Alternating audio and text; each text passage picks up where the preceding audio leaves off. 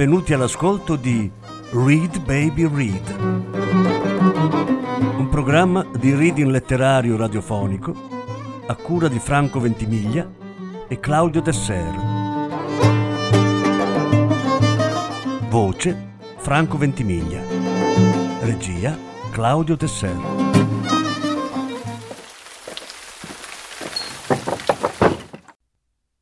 Quattro brani dal libro L'agenda ritrovata. Sette racconti per Paolo Borsellino. Carlo Lucarelli hanno ucciso l'uomo ragno. Prima parte.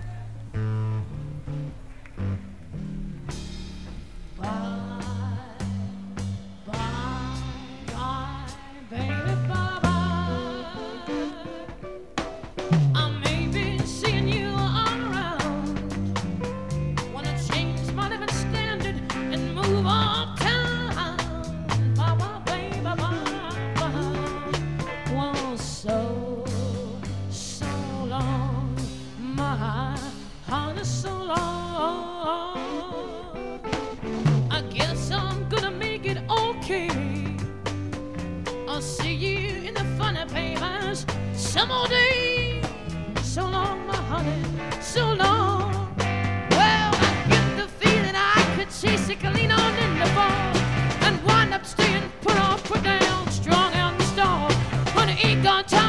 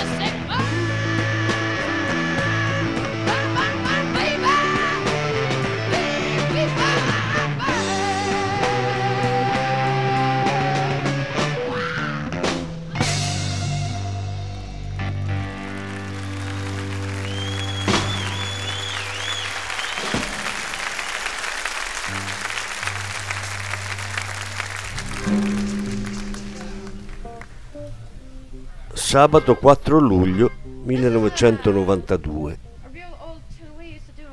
E gli venne in mente quella storia che girava, chissà se era vera. Lui l'aveva sentita a Faenza. Un tizio con una grossa Mercedes sta per parcheggiare in piazza quando un altro con una piccola 500 gli passa davanti e gli frega il posto.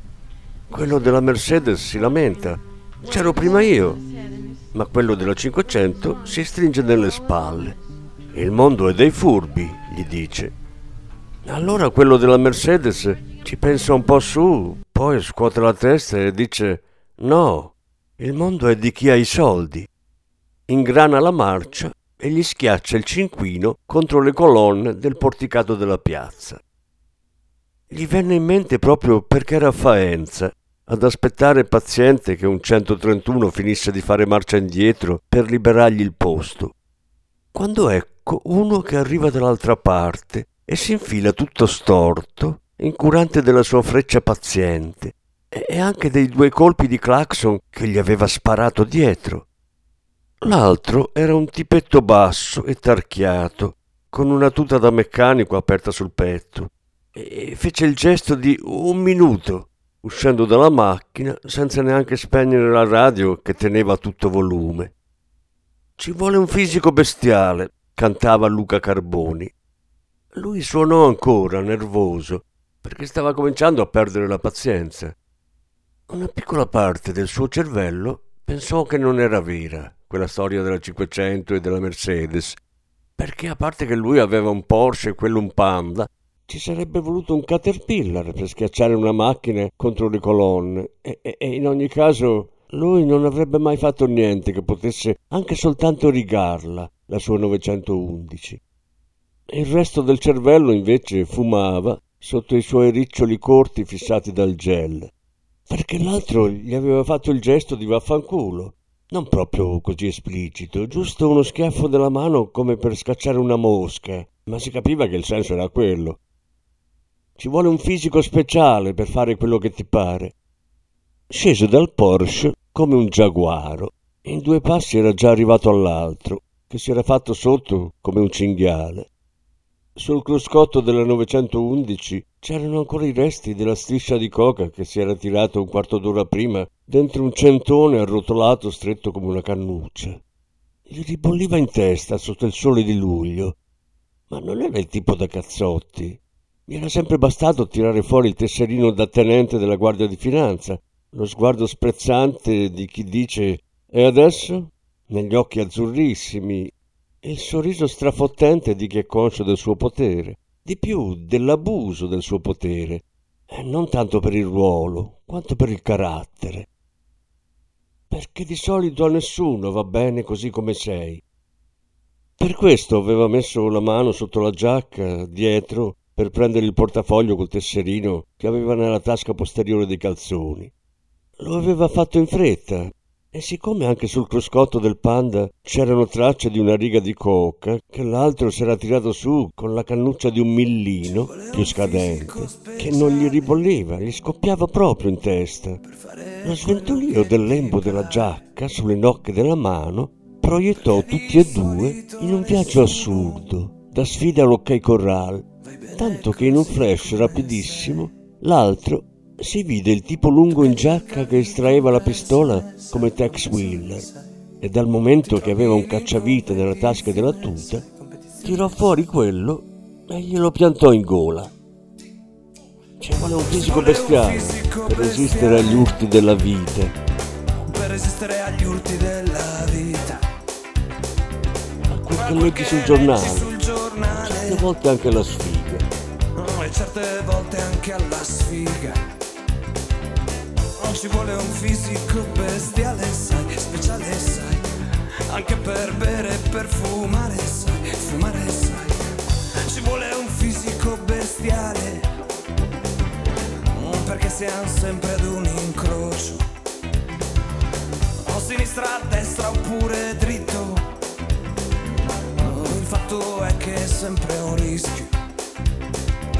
Non ci vuole un attimo di pace, sai, di pace, sai, di fare quello che ci piace, sai, mi piace, sai, come dicono i proverbi, oh, e lo dice anche mio zio, mente sana, il corpo sano, e adesso sono convinto anch'io. Non ci vuole molto allenamento, sai, allenamento, sai, per stare dritti contro il vento, sai, contro il vento, sai.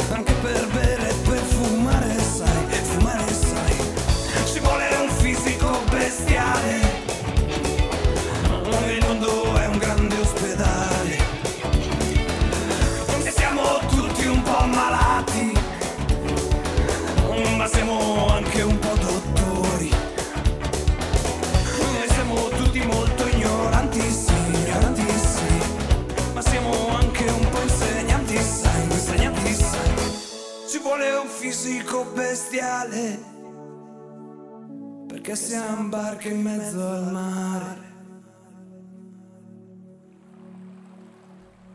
Prima settimana, lunedì 6, domenica 12 luglio 1992.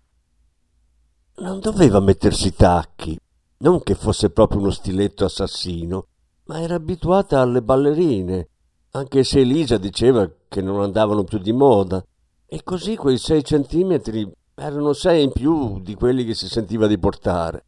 Ma Elisa le aveva fatto una testa così la sera prima, che era soltanto l'ultima delle tante passate a chiacchierare in terrazza, le ginocchia sotto la maglietta e quel vino rosso che le piaceva tanto. Elisa, lei una fanta? Guarda che hai già... Quanti sono? 32? 34? 40? Peggio. Non vorrei mica restarmi zitella tutta la vita. Il punto era che una volta tanto si vestisse più da donna in carriera che da studentessa. E così si era lasciata prestare un tagliere e un paio di scarpe col tacco. Quelle, sei matta? Prendo queste altre qui. La camicetta bianca ce l'aveva già, anche se di solito la portava con i jeans e il maglioncino e le ballerine. In effetti il carabiniere all'ingresso della procura ci mise almeno un paio di occhiate a riconoscerla e un'altra ancora prima di salutarla con la mano alla visiera. Dottoressa? E il collega con cui divideva l'ufficio, quello che quando era arrivata a Como l'anno prima, l'aveva scambiata addirittura per un'uditrice. PM? Ma dai, davvero? Lanciò un fischio sottile, distorto dalle labbra allargate in un sorriso. Smettila, stupido. Valentina si tolse la giacca del tailleur e la appese allo schienale della poltroncina girevole che stava dietro la sua scrivania. Tesoro mio, guarda che senza almeno un filo di trucco non vale. Sembri la sorellina che ha frugato nell'armadio della maggiore. Almeno i capelli potevi raccoglierli o pettinarli un po'. Lasciami in pace, per favore, sono appena arrivata. Valentina si sedette con un sospiro di sollievo, perché già le facevano male i piedi e aveva una voglia incredibile di togliersele, quelle scarpe da quasi sera. Ma il collega continuava a guardarla con quel sorriso, le mani in tasca e la testa un po' inclinata sulla spalla. Non è che si vergognasse, il collega era un amico, era anche un gay più o meno dichiarato, ma non voleva dargliela la soddisfazione. Così cominciò a frugare tra le carte che aveva di fronte, le labbra sporte in avanti e quella piccola ruga che aveva tra le sopracciglia quando si concentrava, anche se adesso faceva finta.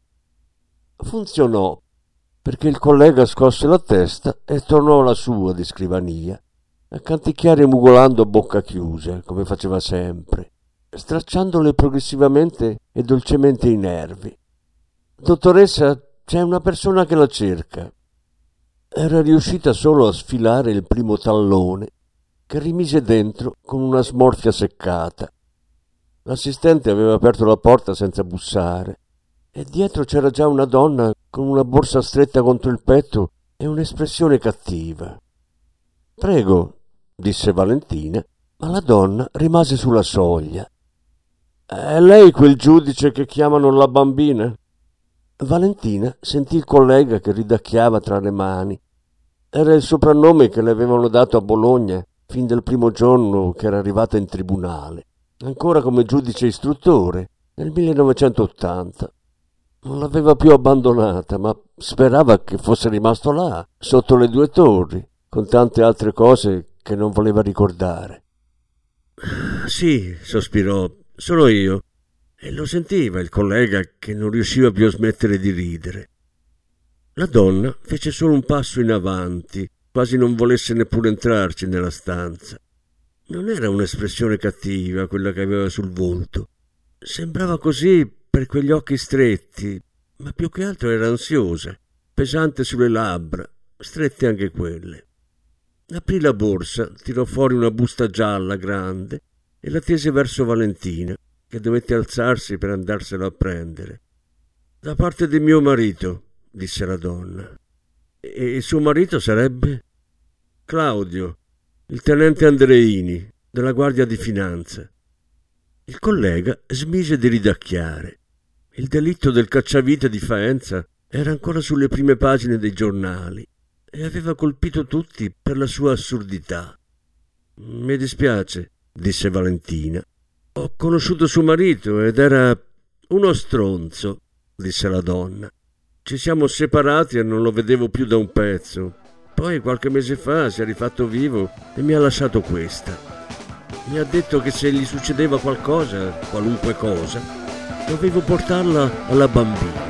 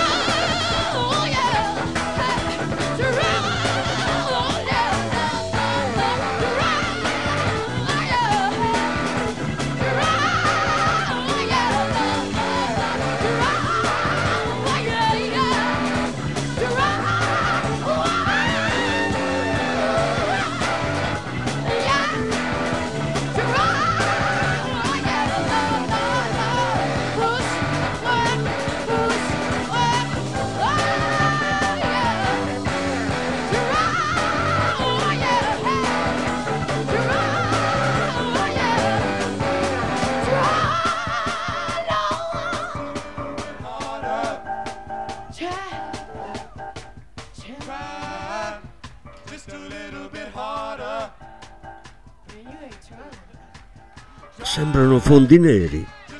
Guarda la seconda colonna. E questa. Il dito del collega fece scorrere i fogli sulla scrivania e batté con la punta prima su una fila di numeri impilati a margine di un documento e poi al centro della fotocopia di una fattura.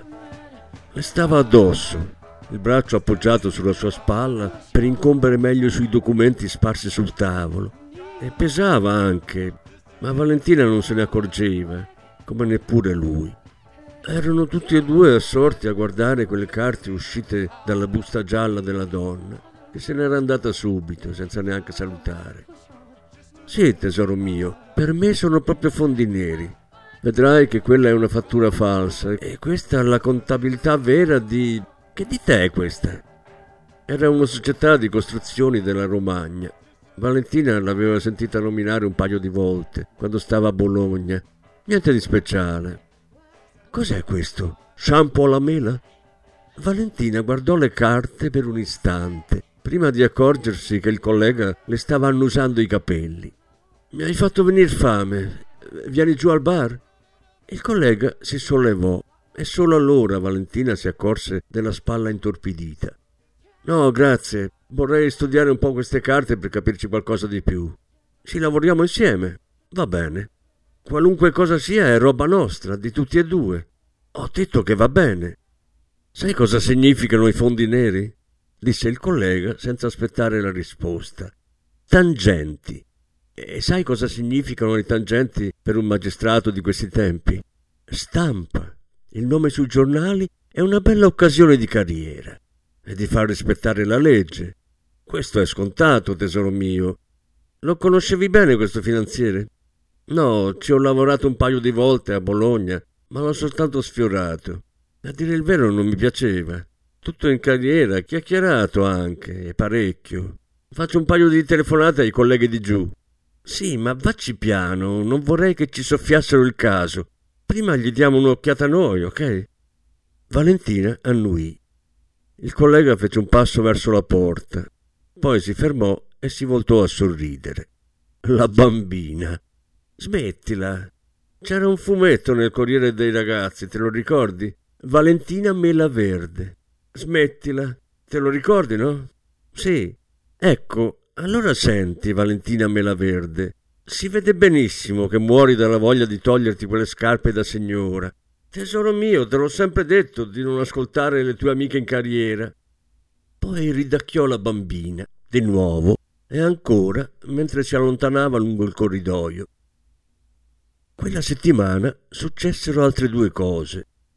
La prima il mercoledì, mentre Valentina se ne stava accoccolata sul divano, in mutandine e maglietta, a guardare uno speciale di Chi l'ha visto, assieme a Elisa, con la quale divideva l'appartamento di Milano e a cui aveva restituito da un pezzo taglier e scarpe col tacco. Elisa, che si occupava di marketing in un'agenzia di comunicazione ed era molto più fashion di lei, beveva un bicchiere di vino bianco ghiacciato. Lei una fanta. Faceva caldo.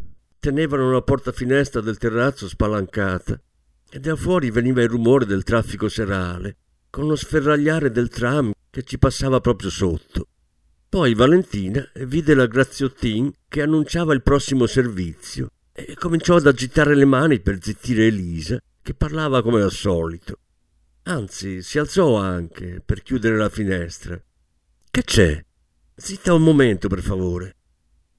Sullo schermo dietro alla conduttrice c'era la fotografia di una donna, più giovane, sorridente, senza lo sguardo cattivo, ma si capiva ugualmente che era la stessa donna che le aveva dato la busta gialla qualche giorno prima.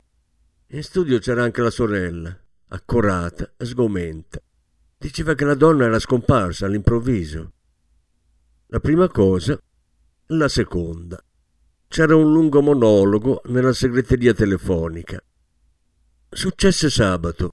Valentina era uscita con Elisa a fare shopping nell'unico prefestivo che non aveva ancora trascorso in ufficio, in procura, a lavorare. Se ne sarebbe rimasta volentieri a casa, magari a leggere, ma Elisa aveva insistito per andare a cercare delle scarpe con un tacco più adatto a lei, anche se poi aveva preso un altro paio delle solite ballerine. Il monologo era del collega e Valentina sorrise perché probabilmente era stato contento di non trovarla in casa, visto che gli piaceva ascoltarsi parlare senza interruzioni.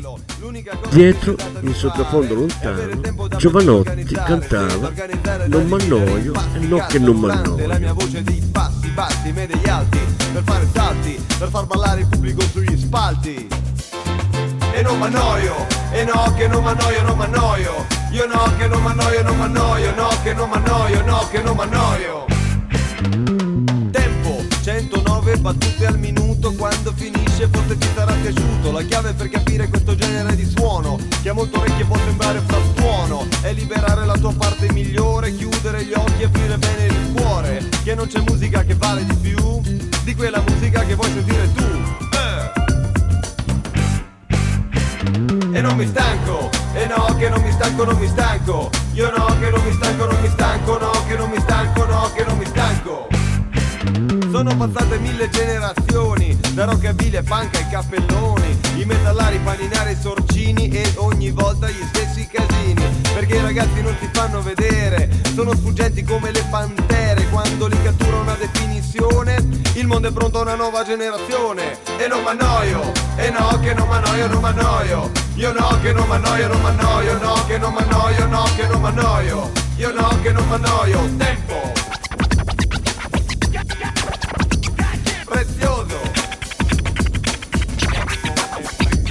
Conosco un modo per rimanere a galla. Non avvocare a questa grande balla del tempo che ti fa cambiare, che ti modella. E più vai avanti e più la vita è meno bella. Fuggi dal gruppo e pensa con la tua testa. E stare insieme sarà sempre una festa. Se riuscirai a sopravvivere lontano dal branco Non c'è noia, non sarai mai stanco. Fuggi dal gruppo e non lasciarti fregare. E non m'annoio, io continuo a ballare. E non mi rompo, e no che non mi rompo, non mi rompo. Io no che non mi rompo, non mi rompo. No che non mi rompo, no che non mi rompo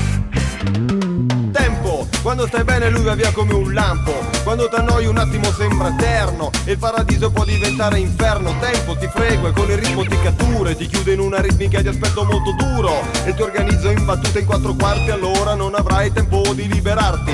E con le gambe muovo anche il cervello E allora il tempo sarà mio fratello. E come lui mi darà sempre una mano Mi darà tempo per andare lontano. E come Ulisse cercherò di ritrovare Quella mia isola ma intanto viaggiare. Sarà piacevole, sarà indispensabile Anche se l'isola sarà irraggiungibile eh. E non m'annoio Io no che non m'annoio, non m'annoio Io no che non m'annoio, non m'annoio No che non m'annoio, no che non m'annoio e non mi stanco, e no che non mi stanco, non mi stanco Io no che non mi stanco, non mi stanco, no che non mi stanco, no che non mi stanco E non mi rompo, io no che non mi rompo, non mi rompo Io no che non mi rompo, non mi rompo, no che non mi rompo, no che non mi rompo Tempo Allora, tesoro mio, senti, ho approfondito la questione e ormai ho la certezza che si tratti di fondi neri. Lo sai che sono bravo in queste cose, per cui non ti ringrazio per avermi lasciato gestire da solo questa parte dell'inchiesta, perché ci è convenuto a tutti e due. Però c'è una cosa strana. Se sono serviti a pagare direttamente una tangente, i nostri fondi noir, allora li hanno sprecati, perché la ditta ha ottenuto soltanto appaltini di poca importanza. Eh, Per cui senti cosa ti fa il tuo collega preferito. Faccio un altro paio di indagini e scopro che la ditta di Ravenna è controllata da una ditta di Modena. E i modenesi sì che li hanno fatti gli affari. Un sacco di cemento in provincia di Bologna. Più che altro inutile, direi. Ma io non sono né un urbanista né un architetto. Però sono lo Sherlock Holmes degli appalti. E quindi sì, cemento inutile garantito a suon di appalti.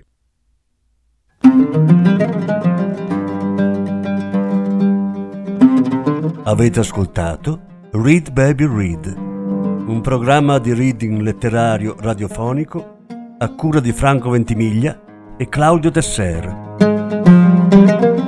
Grazie per l'ascolto, alla prossima settimana.